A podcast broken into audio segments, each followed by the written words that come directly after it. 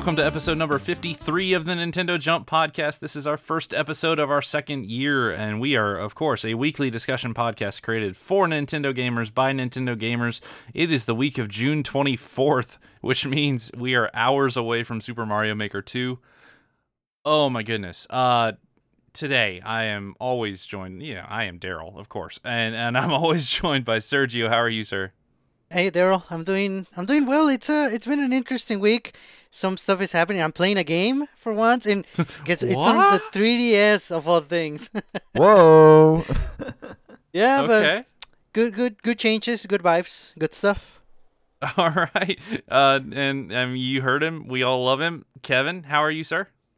I'm doing very well. You know, I got my water one foot away from me. How are you doing, Daryl?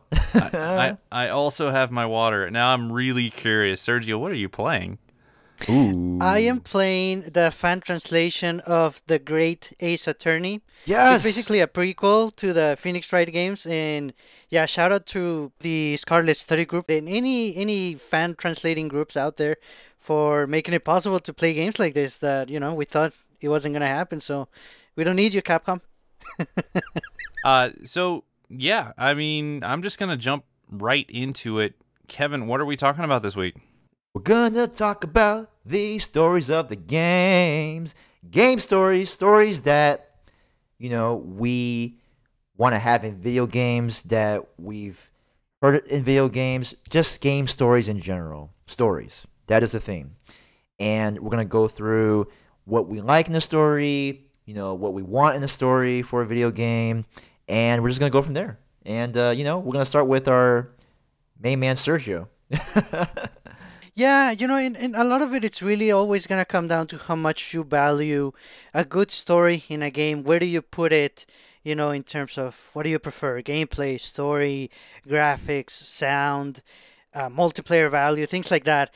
In personally, I do put story fairly high on my list. Not not more than gameplay. Gameplay to me is priority number one always. But a good story might make me want to play a game that is not so fun, you know, and it might make a, a really good game just like lack something if the story is not up to par. Mm, but you know, there, there's many. There's so many approaches with stories, like on everything, you know, on every medium. Same applies to games. But one thing that I've I've always really appreciated, and is when a when a video game character, like one of the main characters, when they happen to die or pass away, as part of the story, and that always makes the game a lot more memorable to me. Uh, on the other hand, however, there are games that kind of fake you into thinking that somebody died and then they come back you know like in, at the last seconds of the story and it's like ah, that, that kind of just ruins it you know but um, actually question for you kevin regarding the ever so mentioned trails in the sky Oh, okay. So, I'm ready. I have a yes yes or no question. I don't mean to silence you, but I just want to know like yes or no. But does a main character or is there a significant character in the game that dies within the story? No, not to my knowledge. There is no character that dies in Trails in the Sky. Okay. Honestly, I I I, I kind of like asking that question of, of RPGs or story heavy games that I'm interested in playing, and it sounds like a weird question, so it, it's kind of hard to ask. But if the answer is yes, oh man, I'm I'm way more likely to play the game. You know, and that reminds me of one. oh, yeah, it is, and it reminds me of one thing when you talked about uh, characters who die in the game, they never come back, and then characters who die but they come back somehow. So I'm thinking like Final Fantasy VII Aeris Gainsborough, uh, for a character who. Okay, spoiler alert. if you haven't played the game, you know. Okay, so uh, that is a good example of a character who dies and never comes back Yes. and it has a significant impact on the game. Uh, the other case where a character dies but comes back, I'm thinking about Palom and Porom from Final Fantasy IV. Um, so when they came back, uh, you know, I mm, it's cool to see them, but you know, I was just like, uh, I, I don't know, Daryl. What do you think? Is your favorite Final Fantasy. I mean, what did you think about that? Because I mean, like, there there must have been some sort of significance on that. So Yeah, I mean, I kind of didn't expect too many characters to die, although some do Yeah. actually. Um, there there is some death in that game, but uh, so I think you know I I don't. I, this entire conversation is, is letting me know that uh, Fire Emblem is going to be like our game of the year this year. Uh, it's just just saying, uh, based on based on what we've been talking about for the past few weeks. Uh, so I think for a video game story, and, and the reason we wanted to talk about this is so this is a aspect of video games primarily linked with a lot of RPGs and a lot of adventure type games that uh, people will hinge whether they like the game or not based completely on the story and i understand that you know it, it really it sucks to get to the end of a movie and and not like what you know was just shown to you. It, it is equally bad if not a lot worse spending you know 50 hours in a video game to go oh really? That, that's that's how that ended.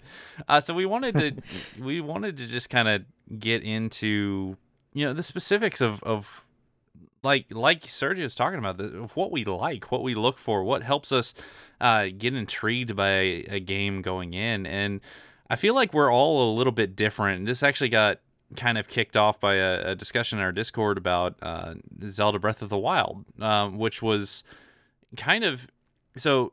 A lot of people really think that it's one of the best games ever made, right? So it, it got a lot of hype coming out. It, it deserved all of the hype. It it's still uh, among the highest rated games ever. It's doing very very well as it should. But uh, the one downside that a lot of people mentioned was the story of the game. And for somebody like me, I honestly I kind of took that personally a little bit because as I'm as I was playing through the game the first time, I would I understand overall this is a fairly simple story of a game, and I'm not gonna. Fair warning, I'm not gonna delve too much into spoilers, but we are talking about game stories, so there's gonna be. Uh, we're gonna be, you know, walking that line a little bit this episode. So if we start talking about a game you haven't played, maybe skip forward a little bit. Uh, but for Breath of the Wild, you are playing uh, a, a Link that is a hundred years in the future of him failing, of, of this plan failing, of Zelda failing, uh, and all of these other champions dying. So there you go, Sergio. Uh, like Whoa. Ooh.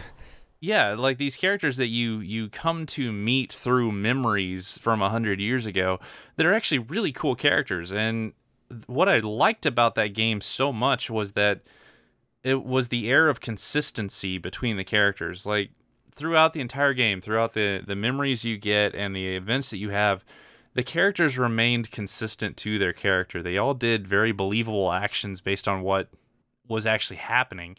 Uh, it was the probably the most frustrated we've ever seen Zelda herself because she just she could not unlock like the magic to actually seal this darkness away in time for the darkness to actually show up. And so over the course of the game, you see her getting more and more stressed. You see her kind of take that out on Link, which was a terrific dynamic. I mean, it was really really cool to see.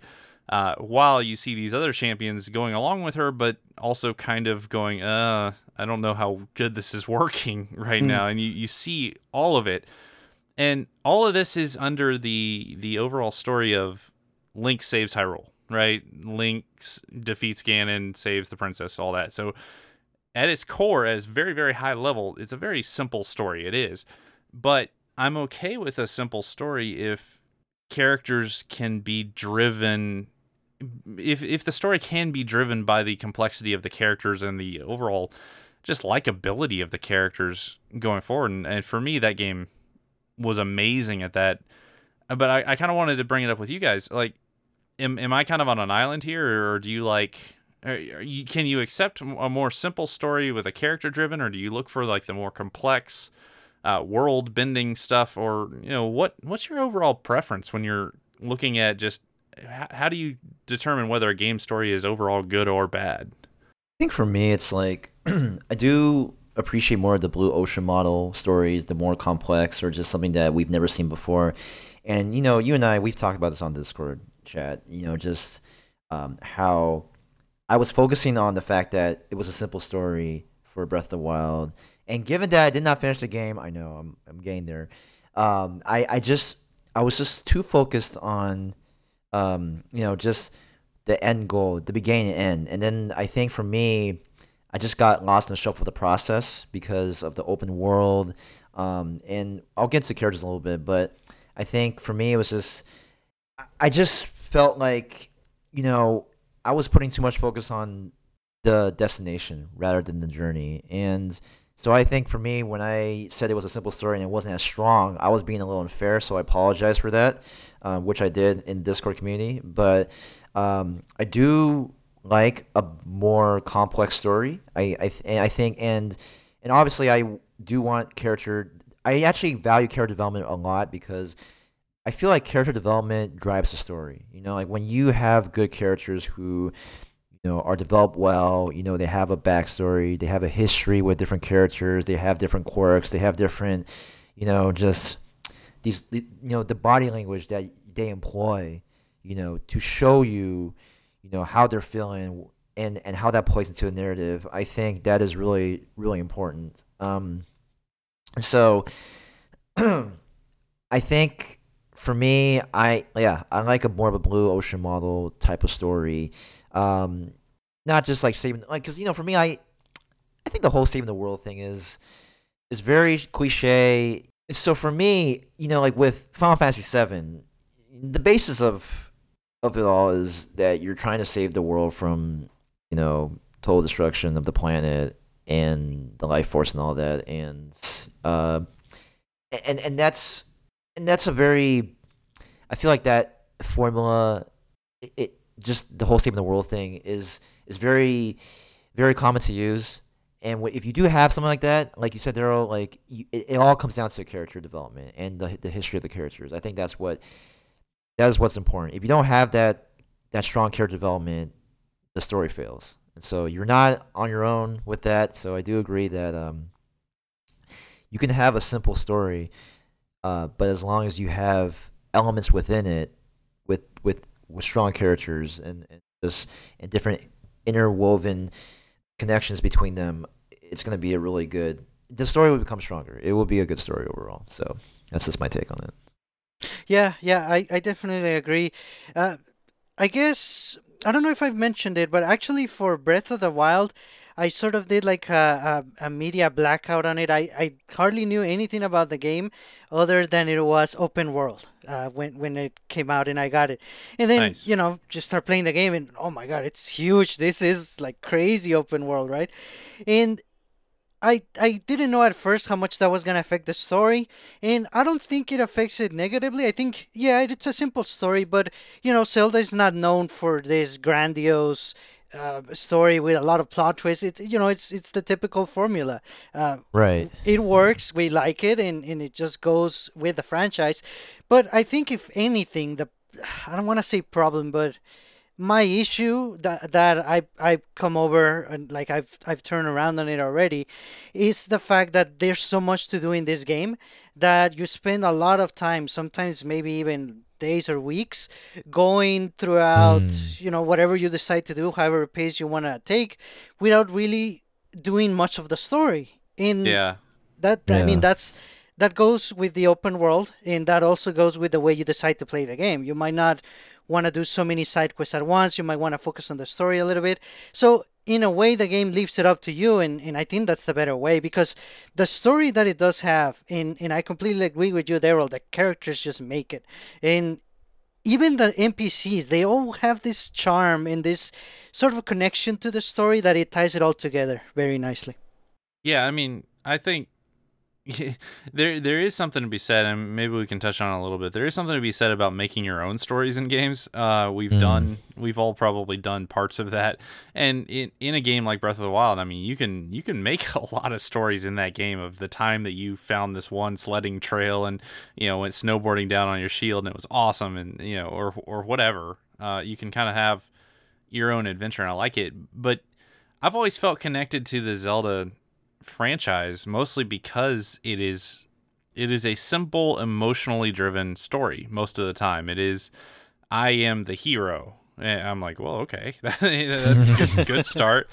I am saving the kingdom and the princess. Okay that's a very good start. Let's let's go with that. Um from from you know whatever destruction or or being taken over by pure evil. Uh, it, it is simple. It it always is simple, but if you think about practically every Zelda game, the ones that really stand out are the ones with very good characters beside Mm. Link. Yes. Uh, I mean, Ocarina of Time, fantastic characters. Majora's Mask had fantastic characters. Wind Waker, oh my goodness. Uh, and, and so on and so forth. I mean, I could practically name almost every Zelda game uh, until you start getting to the ones that people don't like as much. And then those are kind of the ones that are a little bit weaker. You know, Skyward Sword had Fi. Uh, okay. You know, Skyward Sword has some good characters too. It, it, it did, but in in terms of Breath of the Wild or Wind Waker level, nah, not not close. And I think that that was a main problem uh, of of a few for the Mm. game. But I just if I get into a game and uh, something that's kind of weird for me, if I get into a game and it just starts throwing a lot of nonsense at me, um, I can enjoy that.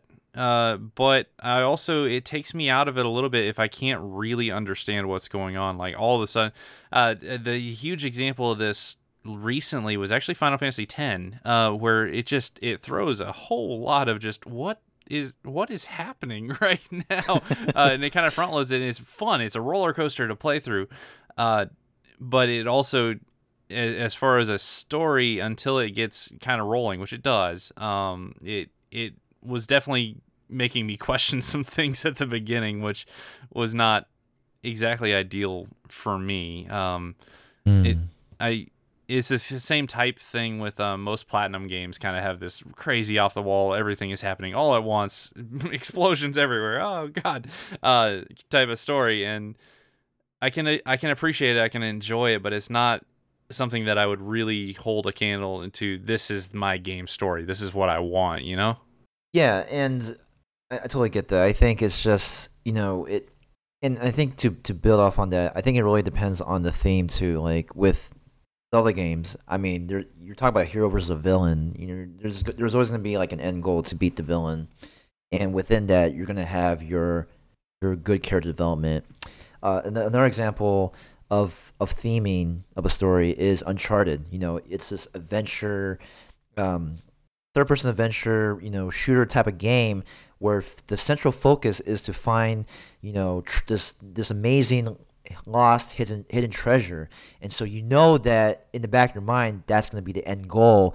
And there's going to be some sort of challenge that happens on the way, but within but bet between the beginning and the end where you're going to find that treasure hopefully, you know, Uncharted does this thing where it it puts you into different environments. And it does help that the graphics are really good because it, it, it puts you see these visuals these environments and it's like you're actually there. And then you couple that with you know nathan drake being able to do these olympic style climbing and jumping from platform to platform like holy shoot how is he able to do that?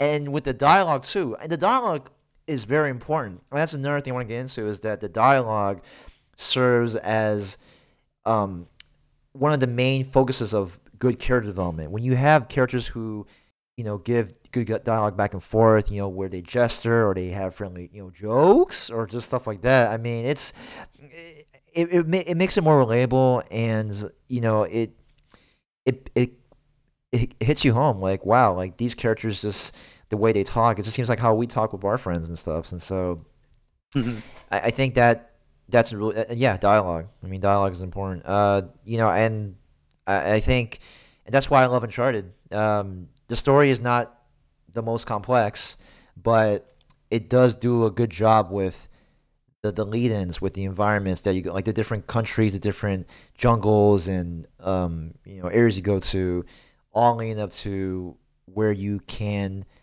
hopefully find the lost treasure. Well, I don't want to spoil the stories, but you know, and then challenges happen. So uh, that that really, uh, and then and then sorry, and then another thing too is that with Uncharted, because it takes, it, it's a historically fictional type of game, right? There's no real Nathan Drake in the real world. Or maybe there is. I don't. I, I, I doubt What? it. Well, oh, I, I know, right? Ba, ba, ba, ba, ba, ba, ba. Oh, dreams crushed. I know, right? But what I really, what I really like about Uncharted is that you get to know some history, like Sir Francis Drake, and like his journeys and then like you know like if you and the different pirates that exist in history where they had like different things that happened um, when they traveled from place to place or um, you know like the lost city of Shambhala. Um, I, I I cannot recall the exact facts about it, but they do they they're able to pull from history and to be able to interweave into the game. Um, they talk about Marco Polo. They talk about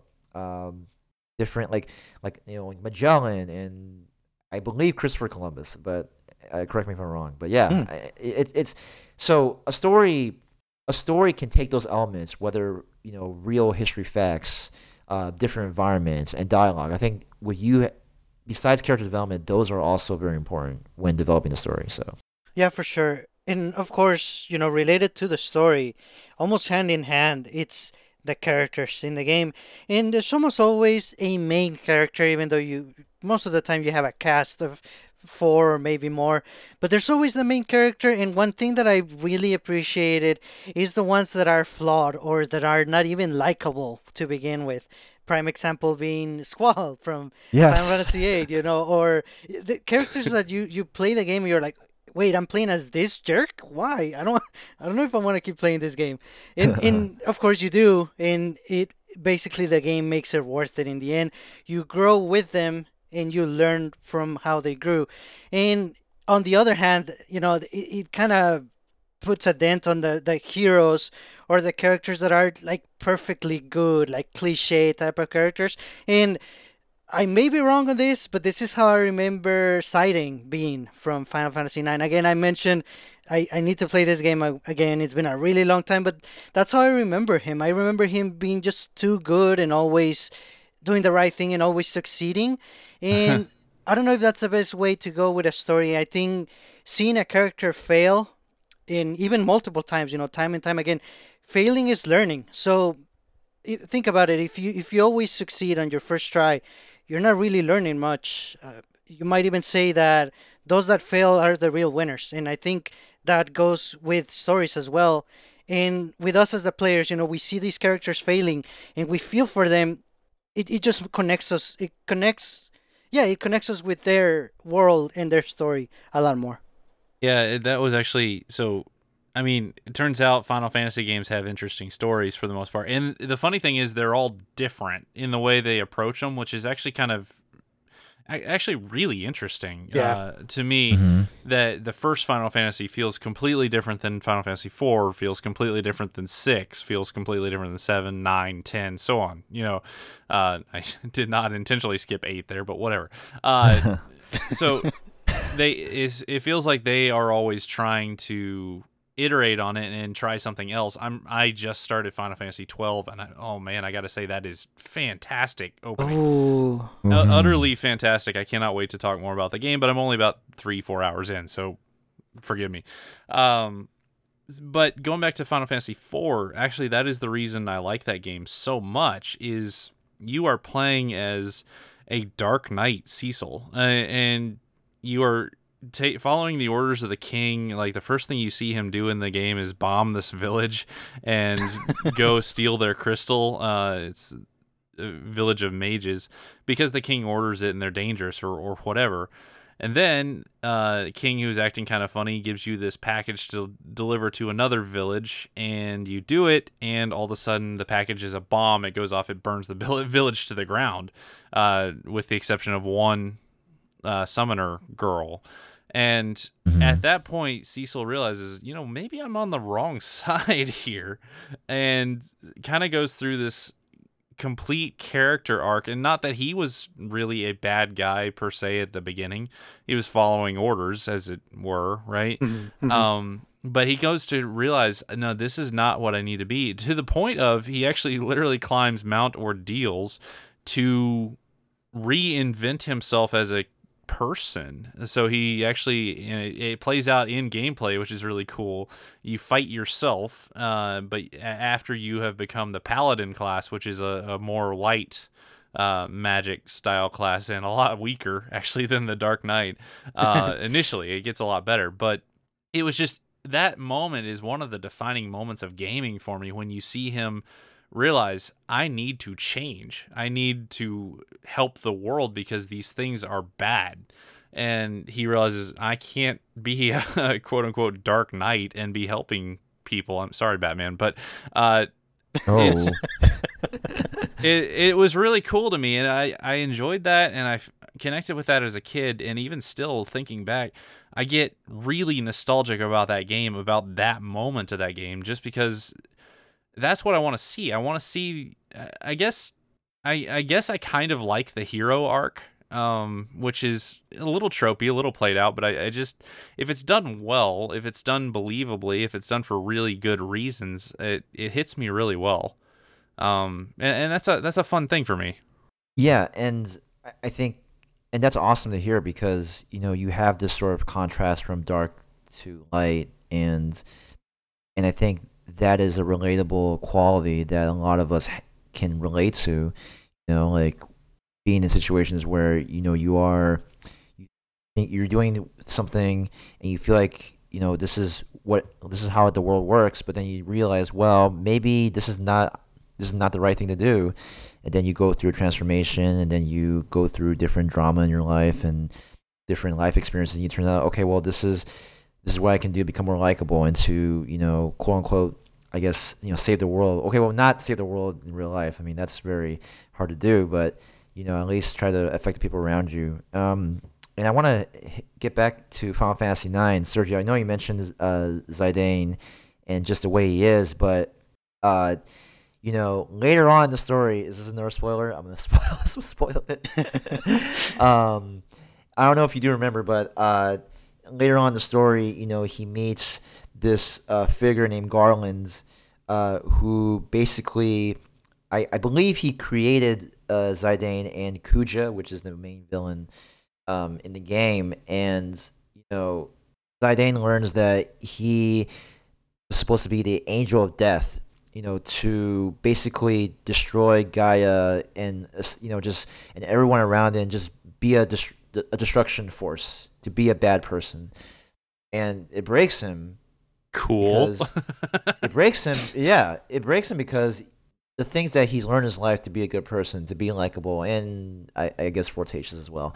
Uh, you know, he it all broke him, and then he had this attitude, you know, where he just thought that wow, like there's no hope, life sucks. Everything he knew was just a lie. Like his life was just a whole lie. And then you see this scene where, you know, he gets up, his friends are coming to try to cheer him, console him, but he's like, nah. Well, he's like, nah, but I mean, that's, that's Dread nah, bro. Dread nah, there we go. Plug that in, Pokemon. Um, you know, he just shuns his friends, and uh, but his friends, like you know, Freya and you know, Garnet and Vivi and all of them, and Eiko, like they, they try to, you know, they console him. They, they try to make him remember that hey, he is not the angel of death. He is not the destroyer. He's even if that is what he was predetermined to be Mhm. you know, there's this fate versus free will type of thing, which I thought was really great. And being able to say, hey, like, I don't have to be this bad person. I don't have to be this angel of death. Like, I can choose my own fate. And his friends reminding him that, you know, of who he was, or excuse me, of who he is. And, you know, after two, two to three whole minutes of fighting and, like, shunning and all that, like, he realizes that, you know, he has this ability to protect the people around him, and I think that is really important. Uh, there's this one quote in Final Fantasy IX that shows up, I think, in the very beginning, maybe even before you play the game, like or before you start the gameplay. It's you don't need a reason to help people, uh, and and that's and I alluded this, or I mentioned this in the previous episode way back, where um, you know that has a profound impact on my life because Mhm. I don't need to justify helping people.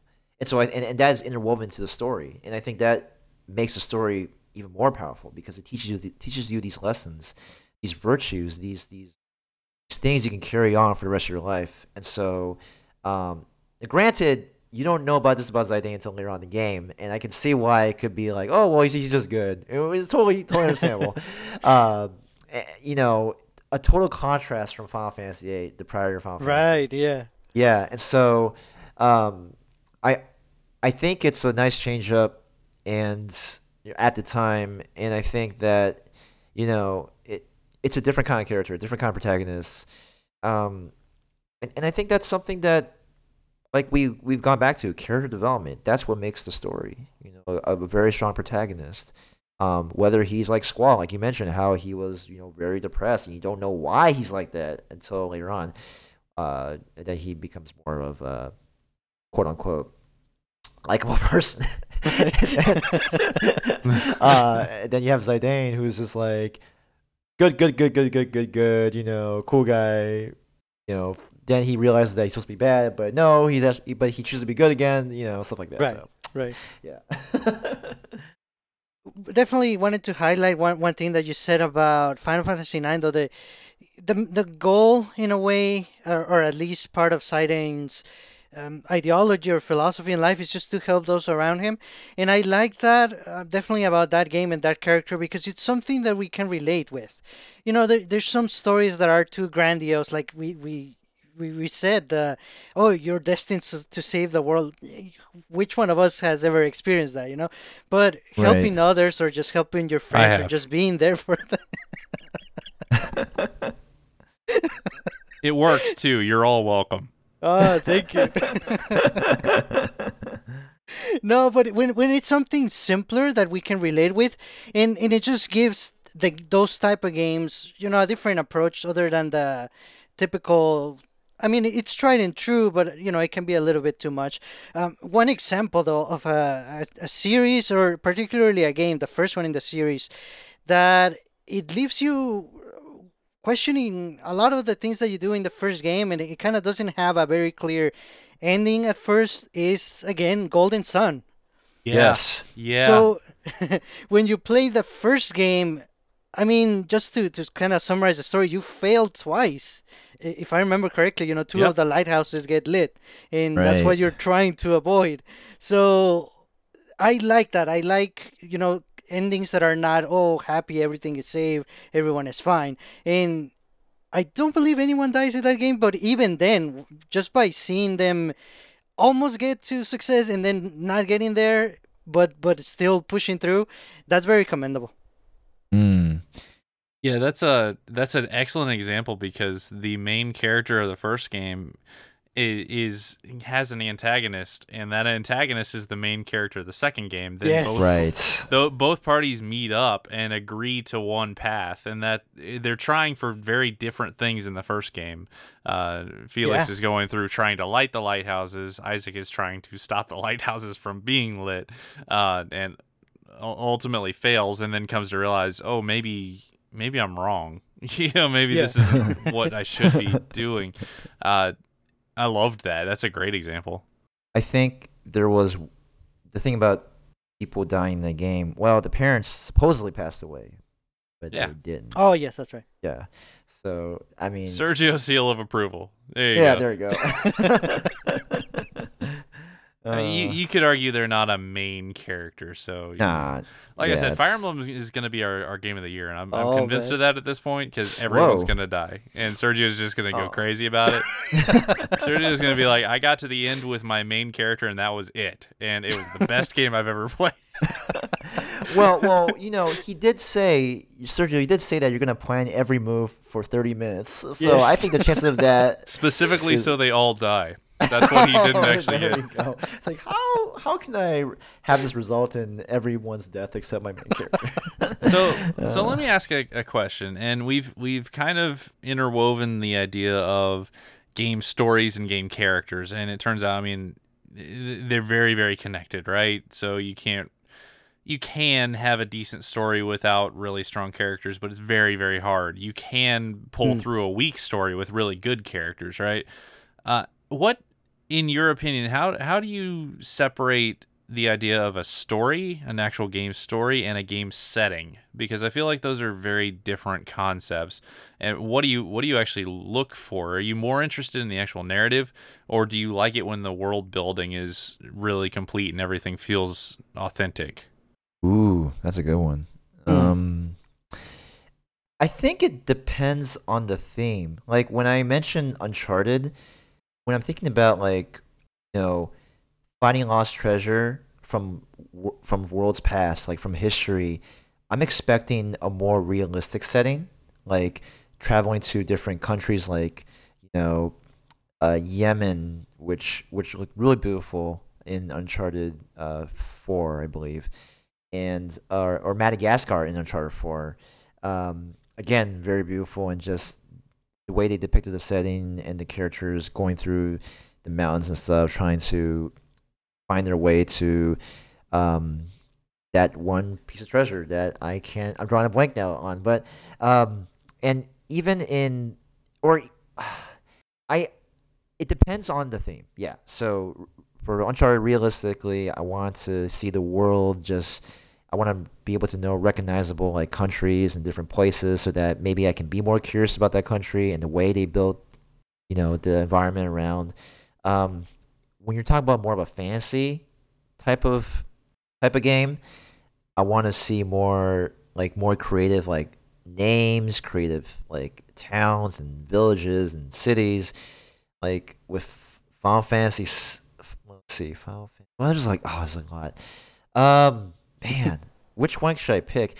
I- Ah, 16, dra- I think. 16. Okay, Final Fantasy 16. uh, okay.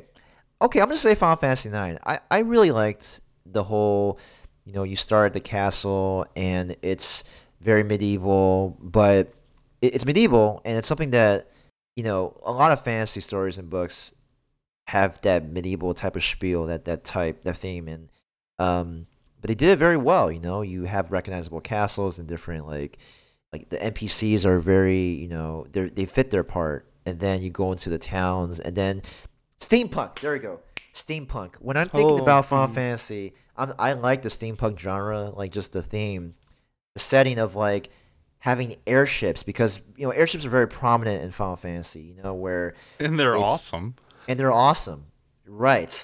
Uh, you know, using steam for power to, uh, you know, traverse around the regions. I don't know why I like saying that so much. Traverse around the regions and, uh, and and you know, you're not. We're not talking about like an airplane or like a, you know, like like in re- in modern day, but like just something that it's just it's just more fancy. Like it's it's because I don't I don't know if we had an airship in real life, but it but they make it so that it, it seems real, like it's a fancy thing, and so I think it depends on the theme.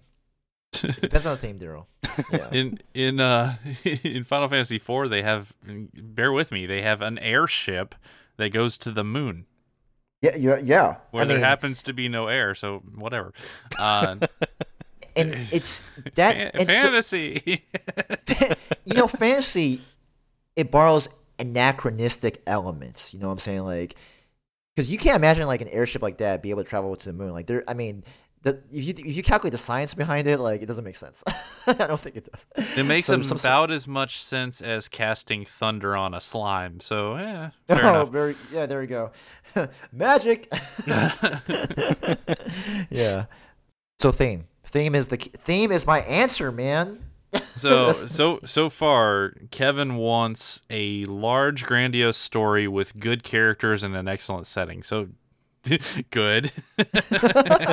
yes. So I've got a, I got another question for you guys. Uh, what is what's a game that you feel like was held back by its story? Whether it it maybe didn't have one, or it had kind of a weak one, or it just you would list it as a downer. And I'm gonna start with I'm gonna start with Kevin again, but we'll we'll loop back to Serge on this one. All right, man. You know what's coming. I actually am holding it right now. The deluxe edition. So Final Fantasy 15. I, I it, it, it was held back Oh. by the execution of the story. Now, granted, the characters, I love that bro venture. You know, so brothers in adventure. Uh, with you know Noctis and Ignis and um, why am I blanking on the characters? Um, I'm sorry. Uh, those two other guys that I can't even think of right now. Uh, Gla- Gladius and uh, Prompto. Okay, Okay, I got it. Mm, mm. Okay, so those four four guys, Those four They had- very memorable characters those four very built memorable characters. on a relationship that you cannot forget. Who was that again? It was think- like, I think it was I think it was Affleck and Geico. I think. yo, those are the those are the real MVPs. They sh- they have their own game. Yeah. So um, in in one sense, it was pretty much like a boy band simulator. You know, you have these four guys that have you know very stylish hair and they have really fancy outfits, and they go on this adventure. You know, trying to uh just explore around the traverse around the regions and you know do certain tasks and uh try to get okay spoiler alert okay uh try to find uh lady Lunafreya um and this is you know Noctis's love counterpart um and so you finally meet her and you're thinking like oh I get to use this you know awesome character on my team. Awesome. I can't wait. Nope. You don't. You usually just passes away you know after this uh you know a sequence of events that happen. And both Noctis and Lunafreya embrace for like three seconds when she was still breathing uh then she passes away. And it's like what? Because and and and i say it that way because the story that led up to it, it it's a nice build up but then when it's executed when they see each other and this happens this tragedy it's like wow like this this freaking sucks. It's like why does this have to happen there's no rhyme or reason like let them fight together and destroy evil and stuff and and i guess maybe they're trying to go for that shock factor but it did not work it did not work um Hey, now it- Grant, I'm gonna I'm gonna call back to the Final Fantasy X-2 discussion. Story doesn't matter. We're looking fly. We're looking That- fly. We're there, good. There we go. and I still have to play that game. But I'm still on Final Fantasy X. Um, and so even after Lunafreya passes away, and you're, you know, you're trying to fight the, you know, the main villain, which is your your ancestor. Uh, the way it was executed was just it just felt too rushed. You know, you don't know you don't know like what this villain is doing. He seems really nice and stuff, and then very like, oh yeah, I'm actually really bad. I don't like that. Um, it was executed really poorly, and I mentioned that several times in different episodes. Now I'm gonna compare that to Final Fantasy VII, where you know who the bad guy is. Sephiroth is the bad guy. He's bad. He's he's vicious. He wants to kill you. You know, he thinks you're terrible. you know, he has. I mean, he just it, it's just the way he looks. It's just bad, bad to the bone. You know, like just you know he's bad, and so and that creates a theme of like, okay, I hate this person. I have to destroy him somehow, and there's a story behind it. Whereas for Final Fantasy 15, it's like, oh, okay, well, you know, I'm gonna go on this, you know, boyhood adventure, and you know, um, uh, you know, just look after, you know, be a great representation for the kingdom, and then stuff happens, you lose your to be wife, and then you find this villain to be not so good actually in in the last like five percent of the game, and then boom, you kill him, and the game's over. Yeah, so it's like yeah, so that is an example of a game that was held back by its story. And uh, granted, there are DLC that um, that you know make the story better. Now I have not played that DLC for the I have- low low price of twelve ninety nine. for twelve ninety nine. Yeah, although I I do now I'm gonna I'm gonna admit it. I did watch one of the DLCs by Gladius. Gladiolus. Ah, why am I blanking on his name? Um, the Shield. It's the, Geico, the, the man. second. it's Geico. and it was actually a really nice um thing to watch, uh, even though I should have played it. Um, eh, yeah. So you know, good characters, terrible execution of a story. That's it. what about you, Serge? Nice. Well, it took me a little while to figure something out, but I think I got it. And basically, it comes down to a game from a series that kind of. Well, it did have a story, but it wasn't the focus. And when they made it the focus, basically, the game would have been way better if it had. The, the fewer story it had, it would have been better. And I am talking about Metroid Other M. Ooh. That's a good poll. That's that's very good. Well done. yeah, I mean, you know, Metroid it, it has a good the, the little story that it has. It's very good and it's it's very consistent. It you're you're alone in this mysterious planet and, and everything is out to get you and somehow you you manage to escape you know at the very end and the planet gets destroyed but you know technically for the most part everything is fine and then in this game all of a sudden Samus has a personality and I, I feel like it doesn't fit the character The baby.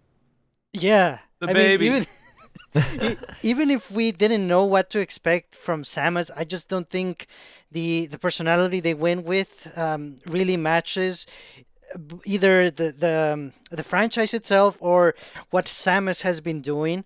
Um, all of a sudden, she's part of a group and she's the one following orders instead of the being baby. you know of of being the lone hero saving the world uh, purely by herself. It, it just doesn't go and it kind of it really puts a, a dent on the game. And it's not a bad game per se the gameplay it's pretty okay but the story just really brings it down. And this is a, a good example of bad story and bad characters. Yeah. Uh, the, the game in which Samus does not engage her heat armor because she's not allowed to. right. Okay. All right. Fair, I guess. Oh man. I can't disagree with that. I can't disagree with any of that. Even though I did like that game. I liked the way the game played, but yeah, it was it was a little rough. Yeah, and it was especially rough because no, there's there's never really been a, a focus on story on Metroid, and when they do it, and we get this, it's like, oh no, you you shouldn't have tried that.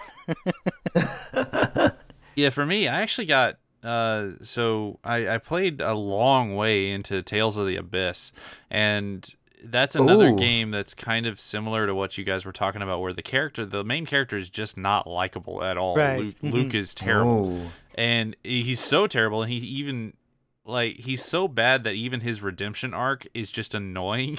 And as soon as that started happening, I was like, "No, I'm done." I put the game down. I never went back to. oh wow, Whoa. very uh annoying to me for some reason. I, I don't even I don't I don't remember exactly why, but I've put up with this this a hole the entire game, and then he starts he starts being kind of redemptive, and he just starts being like way too good all of a sudden. I'm like, no. oh no, it's like the worst of both worlds. just You know- done done in reverse. Oh man, when I think of when you said a hole, I thought of like Donut County because BK is an a hole in the game. No, he's a he's a he's a butthole. It's very different. Oh, different. uh, all right, all right. Now, now I have a question for you guys, because video games are a very unique medium. You know, um, basically, video games are made in a way that multiple endings are a thing, and they work really well. Yeah. But Ooh. you know, it, it comes down to preference. Do you guys like multiple endings or not? Hmm. It's uh it's really hit and miss for me. Sometimes I do. Um and then sometimes it feels a little forced. Like if if the game has certain kind of just dumb requirements for the endings, I tend to not like them very much. If it is based on the character development that you have chosen over the course of the game, then fair. I, I'm okay with that. Hmm. Um, but if it's like, oh, you didn't collect Doodad from, you know, Geico Yeah. way back there, uh, you need, and, and because of that, you're gonna get a worse ending. Yeah, that's a real quick YouTube for me. Uh, like that's just okay. Watch the watch the real ending Oh. instead, and and move on. Yeah, yeah. And there's a few cases where you actually have to go through the quote unquote lesser endings before you get the real ending. I think that works really well. Uh, f- like first thing that comes to mind is the Zero Escape games, starting with 999. That is done so well. Mm. And again, this is this is something that pretty much only works with games because it's um interactive uh, form of entertainment, and, and you can easily go back and and see you know how to how to have a different approach. And then you have the other end of the spectrum, something like Chrono Trigger, which has like Yes. 12 or more endings and Yeah, It's a lot. uh, yeah. you know uh, i haven't played the game much. I haven't beaten it for sure. And I know, however, there are a lot of fans and they really like the multiple endings part.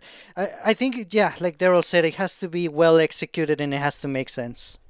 Yeah, I agree with you guys. It you know, it really it's dictated if it's more dictated by the actions that you do more so than just certain little things that happen where it's not control. I I I think that's yeah, having more dictation in in the story to have more, to have different endings is great. It, it's also good for the game overall because more replayability. So more hours into it, you know, maybe you go through the second time, you'll find the gem or this treasure thing that you may not have seen the first time that may trigger a different ending. So, um, yeah, I'm all for multiple endings as long as it's executed well. Um, I, I, I did wish Final Fantasy 15 had that. It would have been better, but well, it, it does apparently. You just have to pay for them. Uh, right, right, right. well, well, there you go. Um, I don't want to. Sometimes it doesn't. It's not worth it to pay to play. So yeah, sometimes. Yeah. And I think the other point we've kind of skipped over a little bit. So games are kind of an interesting uh, medium in that these are stories that they can they can make you kind of feel as you play the game. They can roll it out in a different way than you Mm. would if you were watching like television or a movie or something. Not necessarily saying better or worse, but Right, they right. almost seem to have more access to uh, structuring the story around some choices that you made, which is not possible uh, so much when you're watching Yes. TV unless you know something weird's going on, or or you're reading a, a choose your own adventure book, which is cool. Uh, but you know, it's games are kind of positioned in this this interesting area where the stories can be some of the most impactful things in all of media. They they really Mhm. can because you have been a part of these stories. Uh, or you can have you know monumental flop type games like you remember the initial run of uh, Mass Effect 3 where all roads kind of lead back to bad. Yes, there was a lot of. Oh my god, I, Yeah. I don't know where to begin. Oh, we don't we don't need to dive into that no, one. no, but, we don't. No. uh, lots of other people have for us. Uh, but it's just it's interesting when they can actually pull it off and just the choices that you made are impactful. E- Even just and Zelda games love doing this. They love showing you the characters you interacted with over the course of the game. Uh, at the end, like during the credit sequence or whatever. And to me, oh man, I will always love those little sequences of just watching. Hmm. Oh look, everybody's happy. You know, everybody's they're they're rebuilding their village. That's cool, and and and so on and so forth. And I love that kind of thing. Um, I remember Octopath kind of doing something similar to that, a little bit different. Don't want to Mm. spoil that for anybody because I imagine not too many people have seen the ending of it. But Mm. uh, Mhm, mhm. I, I love it, and I love games that kind of are can be reminiscent uh, of themselves. You know, they can they can kind of say, "Look, you've spent a long time in this journey. Here's some memories for you," and right, right. if done well, it's great. I I love that. Yeah, for sure. I mean, I just go back to, you know, Sergio's Animal Crossing book. I mean, that in itself is a story, like where he had like just photographs of different memories he has. Like you created your own story. I think is really unique, and and I admire you for that. And, and that's those are things that are worth having. Um, but I do want to ask a question to you too. There's a particular series, okay? Uh, I'm not gonna say it yet, but there's a particular think I series. know. where- I think I know. Call of Duty. oh no, no, no. Well, Sergio, what is the series that you, that you, Is it- you think? Is it Pokemon? yes. Wow. That was wow. really good good. reads. Okay. Oh wow. Okay, man. Um. So my question to you guys is, with a series like Pokemon, you have the same story every single game. You have the same formula every single game, but what is it about that game that makes you come back? You know, is it just the Pokemon themselves? Is it the motivation to collect these badges to become the very best that never was? Is it a combination of both? Like, what is it? What is it about these other things that makes the story? I don't want to say bearable, but just be excuse me, not bearable, but just be able to. It's like okay, this is it's integrated into the whole game, and I'm willing to go through this journey over and over again. Like, what is it? What what does that appeal to? you? Sergio, I think you got to start this one because I literally have not come back to Pokemon ever. Like, Sword will be the first time I do that, so I'll let you know, I guess. Nice. Well, Yeah. I think of two words right away. Uh, first one, nostalgia. That's the main reason Mm. why we still play this. And I guess the second one would be hope. Hope that someday we Whoa. we we get a a good story or a decent story, and you know, it never happens, but there's always hope. so Yeah. No, I mean that, no, that's good. That's good actually, because then you know you, you were always hoping that oh maybe it'd be a little different. You know, I mean yeah they have different like bad teams like Team Rocket or Team Team Aqua teams. I don't know. Yeah, Team Yeah. Skull. Team Skull. How do I know but- more of these than you do? That's bigger fan of Pokemon confirmed. yep. Bigger fan. Uh, I think we already uh, confirmed that one, so reconfirmed. There you go. Yeah, there we go. No, but but I, I agree with you completely. Like I want a, a rival that is an absolute jerk to me, like completely, and to everyone even. I, I want a, a team, whatever that is out to like ruin everyone's lives, like almost for no reason. Like I, I want to see a lot of conflict, and I want the main character maybe not to succeed right away. I want to see some failures. I want to see. I mean, I don't think they're ever gonna kill a main character on that series, but something close to that if possible. you know, just just change it up a little. God. I mean, it could happen in Pokemon Po- Shield and Sword. Pokemon permadeath. Let's do it. Oh no! I so oh, instead wow. of faint, it just di- well, it dies. But you know, you could play Nuzlocke mode. If you play Nuzlocke mode, which if a Pokemon faints, uh, you cannot use it ever again. I mean, that is a thing. You can Mhm. do that on your own, but uh, it's up to you. Uh, anyway, Pokemon. I mean, you hit you hit the nail on the head. Nostalgia, and I am very, I am still very excited about. Oh um, yeah, Po- Oh, Pokemon yeah. Shield and Sword. Despite my bitter, sweet history of the game of the series, you know, but it's all good. Pokemon can do no wrong. Oh, uh, I'm not gonna say anything about that. Well, okay, Pokemon can do nothing that would make us stop playing it. that that's more accurate. Yeah. Yeah. oh, Oh wow. Yeah, kids, uh, if you're listening, look up Stockholm syndrome. There you go. That's that's where we are. Uh, man. anyways, so it sounds. I mean, what we've learned tonight, like I said, in in terms of story, Kevin literally wants everything. I want, I want the personal character development, and Sergio wants death. So that went about as well as I hoped it would. So there you go. uh, you know, I as much as I want everything, I I do want a theme that tailors towards a good setting and character Okay, development. But that's everything, pretty much. Yeah, everything. a theme that allows for a expansive story, you know, multicultural with a, a really strong character development and interaction. Okay. yeah, it's fine. It's it's, That's a, it. it's a valid answer. Just that. I, Yeah. I'm demanding. Stories. You will be disappointed important. a lot, but that's okay. well, you know, yeah, that's that's gonna happen. But you know, I, I said I said before. I'm gonna say it again. I am having a lower expectation on Fire Emblem Three Houses, and it's Yeah. Meanwhile, well. Sergio's like, um. wow. Now I, I will say this right now is unrelated to the story thing, but the piercing eyes have somewhat grown on me. I I think it is a very interesting look on the characters. Um, it's you know, it's all good. I will grow into it, and as I have been, and uh, yeah, well, they'll just keep staring at you until you do. So there you go.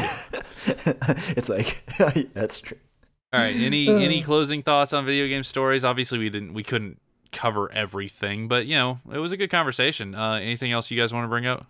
No, I'm No? good on my end. Yeah. Not all at once, guys. all right. So one thing I want to say, uh, just before we we wrap for the night, uh, I do want to give a quick shout out to the Switchcast, uh, which I actually was a guest on in the last episode, where I got on and we talked a little bit about uh, Super Smash Brothers and a tournament they ran. So definitely check them out. Um, they're they're good dudes. So definitely wanted to give them a shout out, and that's all I got. Nice. And before we completely wrap this episode for the week, we do have our new feature. We have this week's question to our listeners. And just to clarify, so we're going to be asking a question during the the podcast itself. You can answer it on our Discord throughout the week, you know, as you as you get around to listening to the podcast, and we will read some of the answers on the next episode. Um, since last episode was live, we kind of read them on that episode. I think uh, the, the question last week was what would Ike's last name be? Ike from Fire Emblem. Um, I think I saw someone mention IKEA, which is pretty cool. I, I would say IKEA is the Trader Joe's of furniture stores. Do you guys agree? Oh, absolutely. 235% agree. Uh, Nice. So, for this week's question, what is your social security number? Let us know. our- no, no, no. whoa, whoa, whoa. I would not even answer that. Email Oh. us at. Wow, you No. ju- you went from not- zero to scam in a hurry. No, I did not expect that. No, we real- did okay. not sponsor this.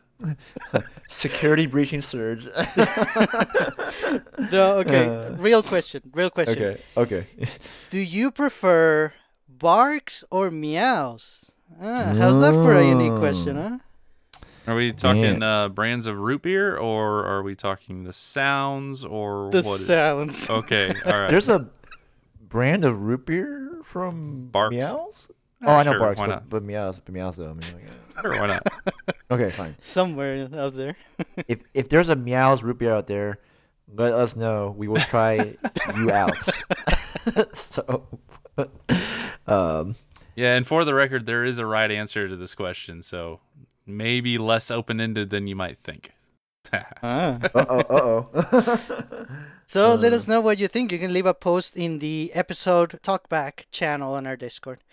And with that, thanks for listening, everyone. We're gonna jump out of here.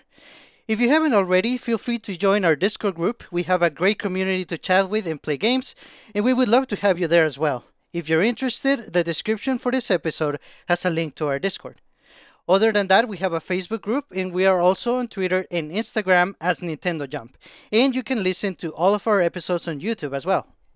Please send us any feedback you have at nintendojumppodcast at gmail.com. If you want to support the show, the best way to do so is through our Patreon. That's patreon.com slash nintendojump. Another way to support would be by leaving a review for this show in your favorite podcast application. Either way, thank you so much for your support. This is Sergio, and on behalf of Daryl and Kevin, thanks for listening. Have a great week. Bye bye. See you guys.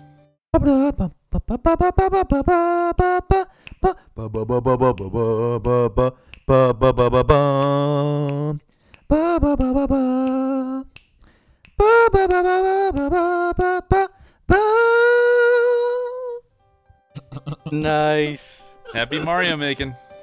Yeah. See ya. See ya, everybody. Um, that's the Pokemon rival. song. Nice. Blue and Yeah, you red. Nailed it. Bye.